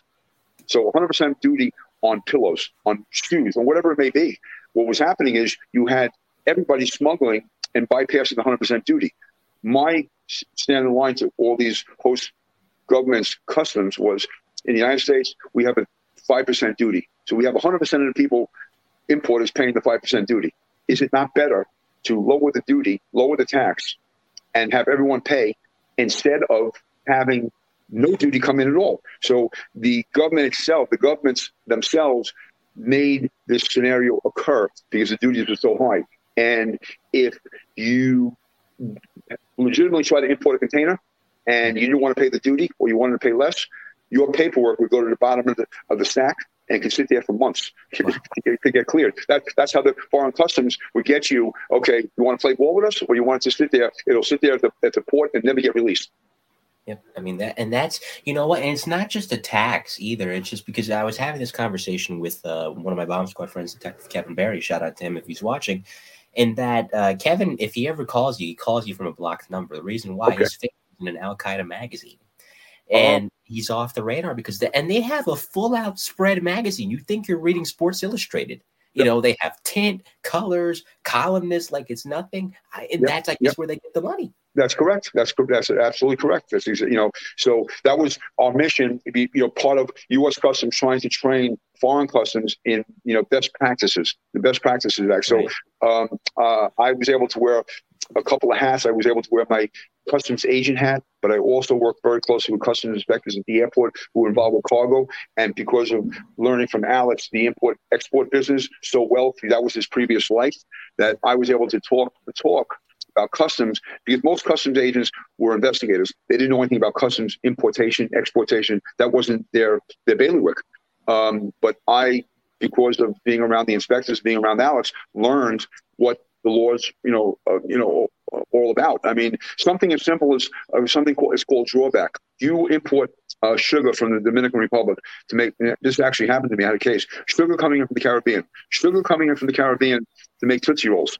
And the sugar in the Tootsie Rolls are made, and the Tootsie Rolls are now being exported to Europe. Well, if the sugar that was taxed to go into that Tootsie Roll, and you can show that the Tootsie Rolls were exported, the U.S. government will give you back the tax that was paid on the sugar because it was never used for domestic consumption.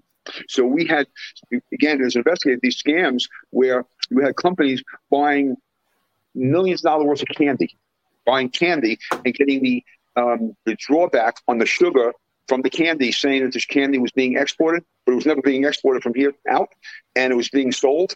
So they paid $1 for a piece of a candy bar, and they sold it for 90 cents. They were getting more from the drawback on the tax from the sugar that was in the candy. So they made money on the drawback. Another scam, crazy. So what I learned from the immigration side was always have that open mind, because it's never what it appears to be, and not pigeonhole yourself. That is purely a money laundering caper, or is it dopers involved? So you got to be open-minded with regard to what is the scam. And I was fortunate because with customs being overseas at the attaché offices, I learned a multitude of different disciplines, not only narcotics, not only money laundering, but the frauds that I explained to you with regard to what happened on the tri-border area. But another big case where in 1998 we had gold bars coming out of Peru into the United States. Normally, a gold bar would come in, and Brinks or Loomis would be on the tarmac at the plane, pick them up, and take them to their vault. On this particular occasion, we have bars of gold that came up on a cargo plane, went to a warehouse on the tarmac at Miami International, where the bars were being held. And it was a Saturday night. And I had an informant that was in the warehouse calls me at midnight saying, listen, some people trying to break in. I said, call 911. The cops arrived. Cops arrived thinking I didn't know anything about this gold, thinking it's drugs. They're looking for drugs. They go through all the manifests. They see all these gold bars. They take the gold bars. They say, oh, it's gold bars. Take the gold bars to their headquarters for safekeeping. This is Saturday. Monday, I show up with customs inspectors, and the bars are all gold in color. And ultimately what happened was there was just plated lead ingots, 20-pound ingots. And what was happening, we drilled them, and it comes out silver in color. The scam, I can't figure out this. I'm thinking money laundering. Okay, you got dopers buying gold bars, claiming that they spent $1 million, but it was really bogus. The scam was the other way around. In Peru and in Colombia and Ecuador, they had an export incentive. If you dug gold out of the ground, there was patrimony. And if you kept it, you had to pay a duty to the state. If you exported it, you would get that part of it back. Well, on these occasions, what was happening is companies were making fake bars and claiming $1 million worth of exports when they were exporting, nothing. And wound up getting these tax incentive rebates from the Peruvian government on the bars that never existed. So having worked in Venezuela, my boss was also the attaché of Peru. He contacted his Peruvian counterparts. They flew up to Miami. I was with them for a week. I went to every consignee that got these bars.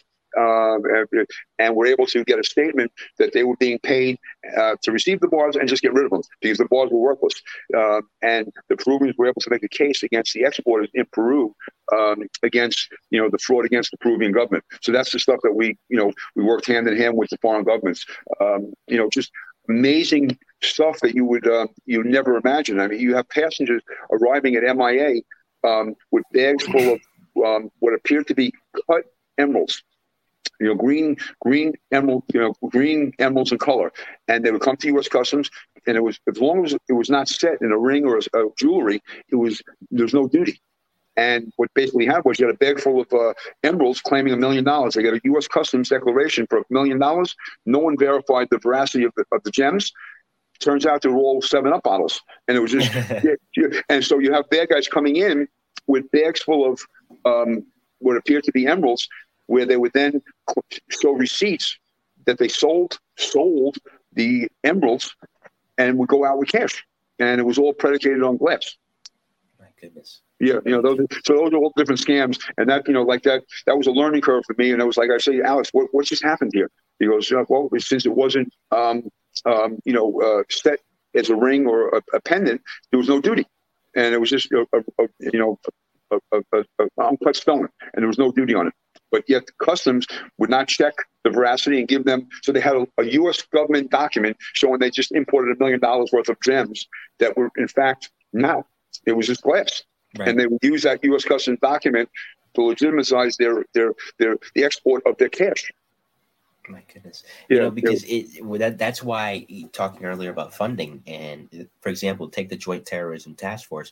So I'm so glad it encompasses many different agencies because, every agency has different ways of handling things, but the NYPD knows things the FBI doesn't know. And the FBI knows things that maybe Customs and Border Patrol doesn't know. And you all supplement each other because exactly what you said. There was something that you didn't know. You had Alex there, or you could have had the DEA or ATF pointing you in the right direction. And so it's amazing to have that. We're coming up on the hour and a half mark. Go ahead. As I would say, after 9/11, Bob Stockman was. It was fortuitous for me in that he was assigned to the FBI. We both worked for Lorenzo Toledo at the time, and that Stockman was assigned to the FBI, and he asked Lorenzo to have me reassigned to work with him at the JCTF because my knowledge of all these nuances of customs was, pretty high, and that he knew that I would be an asset, when we got over there. And the one event that Bob, that's in his book, Inside Both Courts, he talks about our episodes of the JCTF, and the one episode that I found very exciting was right after 9/11, the next day. The supervisor for the FBI had formerly been the FBI attaché in Buenos Aires, and I had met him on several occasions. And I remember telling him at the time, I said, we knew who the 19 were. We had the manifests. We knew who they were. At the time, the immigrant visas, or non-immigrant visas to come into the country and their photos were only memorialized for 1 year. And we had with us, we had a State Department agent, we had a Secret Service agent. So I said to the boss, I said, hey, boss, you know how it works inside the embassy? I said, the applications are held, they go to Washington, and then they're destroyed. I said, you need to get the State Department agent to contact State in Washington to memorialize and hold every visa application for the 19, as well as the photos, and to put a moratorium on any destruction from this moment forward on any visas coming from anywhere. In case we were able to identify more in the future, we wanted to have the application and the photos of potentially more terrorists. Well, the photos that were in the paper the next day were all the visa application photos that myself and Stockman told the boss, tell the State Department agent, hey, make sure these are held and not destroyed. And so the photos that you saw in the paper of the 19 were all their visa application photos. Wow. Yeah, one of them got their flight instructions in Florida. Absolutely. And the worst part of that was going back in time, 3 of them were flying to the Bahamas to have what we call a terrorist conference. Mm-hmm. And Mohammed Atta was one of them. And he, along with 2 others, landed in the Bahamas. Their visa to come into the United States had expired. The Bahamians got it right. The Bahamians see their passport, see the visa expired. They turned them around, put them on the next plane out. They went back. They actually flew into Orlando. So they were expelled from the Bahamas. They landed in Orlando and basically were given a parole to enter the country and report to immigration in Miami to get an extension. The extension never happened because 9/11 happened. So myself and Bob Stockman drove up to Orlando. The custom, when you travel international, you have to fill out an immigrant. If you're an alien, you have to fill out an immigration form. But everybody has to fill out a customs declaration, be it a citizen or non-citizen. So we were able to. I was able to ascertain that the customs declaration for these guys was in a warehouse in Orlando, and I was able to get an agent in Orlando actually go through the warehouse, pull the customs declaration, and Bob and myself actually drove up there, picked it up from the agent to bring it back to the FBI. So that's the stuff that we at Customs brought to the table for the FBI, our inner workings of how the movement of people and cargo operated. And that's why the JCF was so successful. They were smart that they brought disciplines from every agency, local as well as federal. And it made for a tremendous marriage.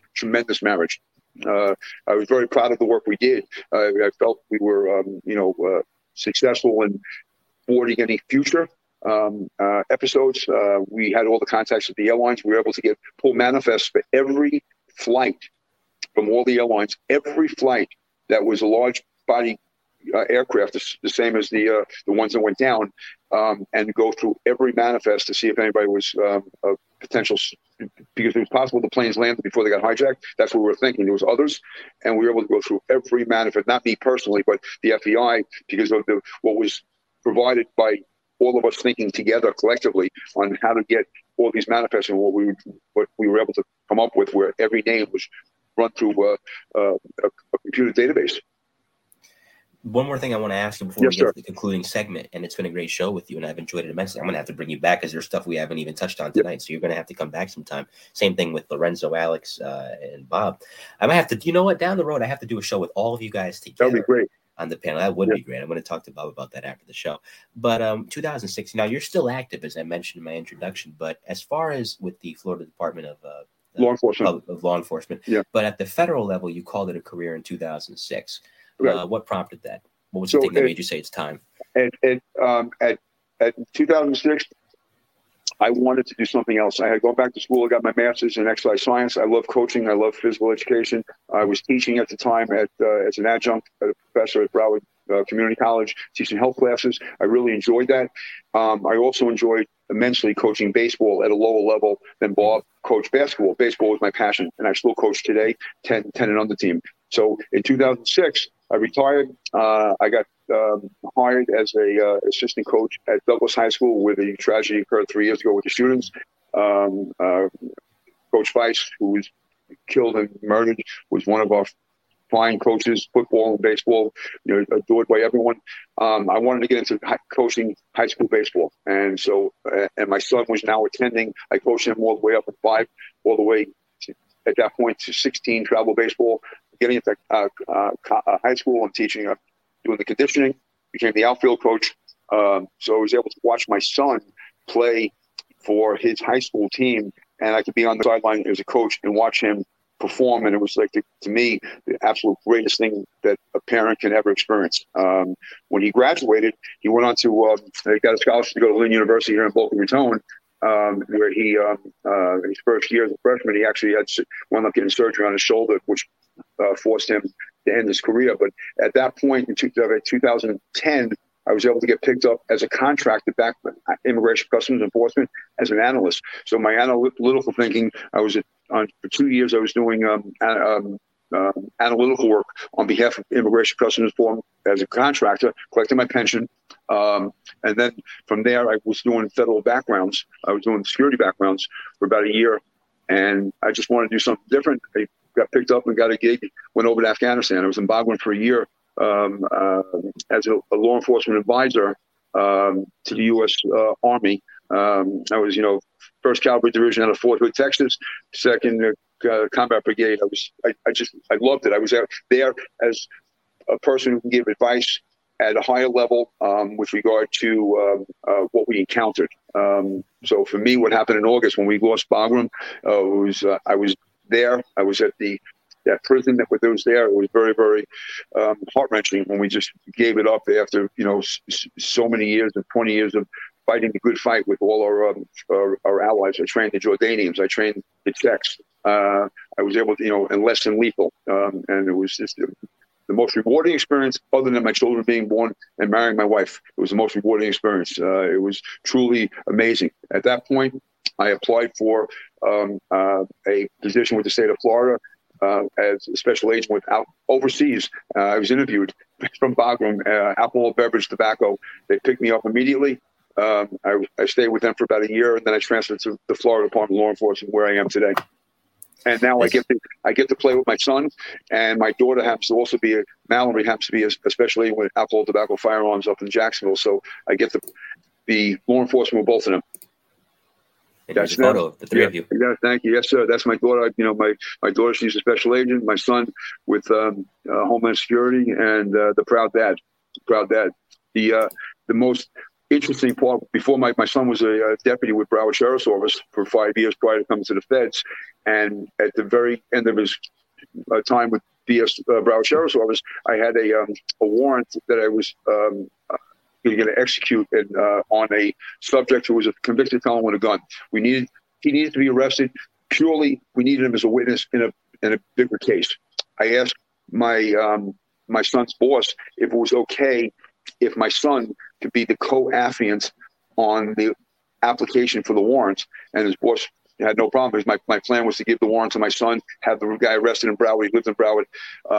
Point being was, when we did the affidavit and we presented ourselves in front of the duty judge, and he sees Miles' son, and the judge gives me this look. He goes, "Are you guys related?" I said, "Your Honor, it happens to be my son." He goes, like, "Holy cow, I've never seen that before. How cool is that?" My son was kind of like embarrassed. And I said, "One day," and he has a son, I said, "One day, for posterity, you're going to put that in a frame and show it to your son." And one of my prouder moments is being able to do a father-son warrant. And my ultimate goal is to do one with my daughter, get a father-daughter one, and then I can retire. I can be done. Yeah, that's the last little check. Right. That's my last check. That's exactly it. That's why I got one check mark left, and that's it. Is to be able to do that warrant with my daughter, and I'm just proud of both of them. And my daughter-in-law, who I consider to be a daughter, she happens to be a detective with the Broward Sheriff's Office. She does, crimes against children and domestic violence, and could be more proud of Alyssa. She's, one in a million, and I just love her like a daughter. It's just, dynamics are great. And I always jokingly say, as a man, things are good when you look at your son, and your son is going to go over to his house with my wife, and that my wife and my daughter-in-law are almost like mother and daughter. And then my daughter-in-law looks at my wife as a mom, and I can see my son's face, that peace. Oh, thank goodness my wife and my mom get along. My wife and I know that I walk out of the house, I'm totally content, because, you know, like, he's content. And it's like, you know, and this is all, life is good basically because of having the opportunity to get hired, started with the Border Patrol and taking it seriously. And my life has always been blessed for always doing the right thing. You know, I always tell the young guys, I said, the only thing you own is your word and your integrity. And the day they close the lid, you want to be remembered for your integrity and your word. And you can have 1,000 attaboys and one oh boy, and that the 1,000 attaboys do not negate the bad boy. And you live in. I try to impart that into the young agents. You know, always doing the right thing when no one's looking. That's, you know, that's the motto in law enforcement. And I've always lived by that. And, you know, I'm proud when people meet my son and my daughter, they said, "Oh, your dad, Miles," and they get high kudos instead of like, "Oh man," instead of saying the opposite, "Oh, his father was a jerk," and they would avoid them. So that's the legacy, you know, I always wanted to leave. And it's, you know, it's the same, you know, Bob is the same exact legacy, Alex, Lorenzo, you know, Toby, the guys, we're all the same. We come out of the same, the same nest, you know, we grew up different places, different locations, but the same ethic. And that's what makes this job so honorable, is working with honorable guys. This has been a blast. Thank you very much. Thank you, sir. We have a segment we always wrap up with. It is called Rapid Fire. 5 hit and run questions from me, 5 hit and run answers from you. We will go quickly. Are you ready? Yes, sir. And you can say pass if you want to first. If not for law enforcement, what other career could you have seen yourself pursuing and enjoying? I would absolutely have to say it would be, phys ed teacher and coaching. And there you go. And you're doing that now, as we discussed earlier. Right. Second, favorite cop show. My favorite cop show, you wouldn't believe it, is to me, is Car 54. I was like, this is before your time. To me, that was like simpler times, easy times, like how life was so easy and so good. And I just, you know, like I watched that show, and I can watch 100 times each episode and just laugh at each one, because it was like, just it capsulized the easiness of what New York City was all about, you know, 50, 60, 70 years ago, how easy, how simple it was, simple times. As third, and this could be an action, it could be a comedy, because there's so many different subgenres within the genre itself. Favorite cop movie? Oh, absolutely. The favorite for me was The French Connection. The only reason that became my favorite was when Alex was doing it on the cover in Brazil, and at the time we had no radios. It's 1990, and I have 10 DEA agents, 4 customs agents, and Alex is in a bar/restaurant meeting bad guys, and the boulevard was like wherever in the scene with Popeye Doyle going to the Frenchman at the cafe, and he's looking in. The guy's Popeye Doyle's drinking a cup of coffee, and the Frenchman's having, you know, a cuisine. And the boulevard was so wide; it was 5 a.m, and every half hour, one of us would walk into the club to make sure he was okay. Mm-hmm. And to get to the club, you have to walk over homeless. The boulevard was wide. It was like it was the Popeye Doyle version of being in Rio and keeping a tab on Alex. There you go. Yes. And that movie has an iconic car chase in it, too. Yes. Oh, One of the great chases of all time ever portrayed in cinema. Yeah. Fourth, favorite bar or restaurant in Florida? Oh, absolutely. Hands down, from the day I got here, is a Mexican-American restaurant called La Bamba, and it's in Margate. And I've been going there, you know, since 1987. And it's still open. So it's our weekly events. There you go. As a family. Fifth and finally, and you kind of touched on it earlier, but nonetheless, you can expand on it. What advice would you give anyone coming on the job now? My couple of things. Number one, I really advocate, and I use this example of my son. When my son was done with baseball, I said to him, I do not want a criminal justice degree.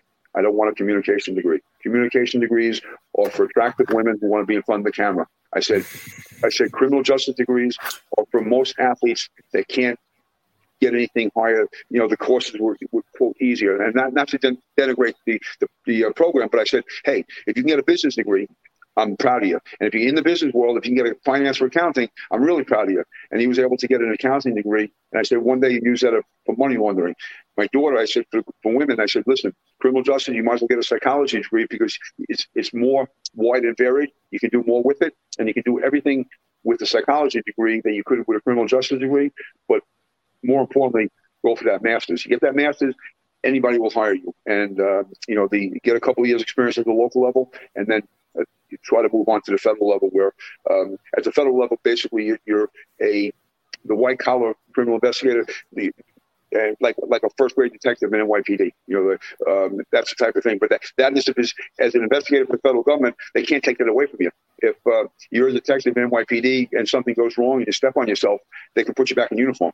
With the federal government, you're an investigator. You're always an investigator. You know, so one day you're investigating drugs, the other day you're investigating something else, but you're always an investigator. So my goal, my advice would be get a degree, either business or psychology, and push for that master's, and you know, 1 year of local, 2 year local, and then go for the feds. There you go. Like I said, and I can't say it enough, I know I sound like a broken record. This has been a blast. I thank you so much for being here. Any shout outs that you want to give to anyone or anything? I just wanted to, again, you know, number one, starting with my wife, Renee, who's been, you know, from day one, 1978, she flew out to the border. She was also from Flushing, New York, never got on a plane by herself, landed. And you know, I just, you know, I love her dearly for, you know, sticking with me for all these years, the ups and downs and the moving and the traveling and, you know, everything I did. She was always supportive. My kids, my son, Michael, and his wife, Alyssa, and their two kids, Landon and Paisley, who are my grandkids. I just, you know, adore them all. I'm proud of them. My daughter, Mallory, who happens to be a special agent with ATF in Jacksonville, a magnificent job. Her career prior to this was she was a mental health counselor for 6 years here in South Florida. And she took all those talents and was able to you know, use them in our ATF world. And if I just one quick shout for her, which impressed me to no end, a couple months back, she was asked by one of her supervisors to deactivate a female informant, and because the information received that she was re-engaged in criminal activity. So my daughter, along with a local detective, went and met with her. They had previously moved her to the Georgia side of the line. They had her in a trailer. She had 5 kids, and my daughter was able to speak with her and ascertain that the children were the product of human trafficking. So my daughter at that moment was able to take her ATF hat off and put on her mental health counseling hat, and she had all the connections with regard to help, that type of help, was able to obtain a bed, and I don't know Alabama or Tennessee, but a bed for women who were abused. And that I was just so proud of her that, you know, in the man's world, it's, you know, hey, forget about her, you know, deactivate her, get her off the books, you know, get her, you know. And she, my daughter was, you know, being the human being she is, was able to, you know, get her what she needed. So I could be more proud of her for all that. And then Alex, Lorenzo, and Robert are my 3 brothers. You know, this job was made and the enjoyment because of guys working with guys like them. You go every day was going to work in the playground. That's how we felt working with those guys every day was being in the playground. So those are my shout outs. And I greatly appreciate this opportunity to tell my story. I greatly appreciate you being here. My shout out is always, well, to Lorenzo, Bob, and Alex, especially Bob, for getting me in touch with so many great guys. I really appreciate it. And in the live chat, as always, you guys come by every show, and you're so loyal, and you support the show, and I greatly appreciate it. Alicia B., thank you for being here. The Pranzos, Peter, and Rochella. Like I said, Peter, the legendary NYPD lieutenant, who had quite the life disrupting the drug trade in Harlem in the 70s and 80s. Maui Swift, Ruth Ann Griffin. I don't want to miss anybody, so I'm making sure I get everybody here. Alex was watching, as was our Hialeah. Alonzo, thank you for stopping by, Alex. Hopefully I can get everybody, like I said, on the show later on. And one quick thing before I end the show. I am but a simple man. I don't ask for much from my audience, but for the audience, please subscribe to my YouTube channel. I'm trying to get to 1,000 subscribers. I'm almost at 600. It's okay. MC's Audio, MC_S Audio. So for those of you watching, if you're not subscribed, please subscribe. Coming up on the Mike the New Haven podcast tomorrow, we have, 2 interesting guests. First is Alice Gaynor, Emmy Award-winning news anchor for CBS New York. She'll be here for the first show. And for the second show, he has covered the NYPD for the New York Daily News for over a decade now, almost 15 years. Rocco Pérez-Candola will return to the Mike the New Haven podcast. He's a returning customer. He's been on before. But we want to do a second interview because the first interview we did went to crap because of Zoom, which we are not on anymore for that very reason. So we got to redo with Rocco tomorrow. In the meantime, on behalf of Special Agent Miles Son, I am Mike Colon, and we see you next time. Take care, everybody. Thanks for watching. Have a great rest of your night. Good night, sir.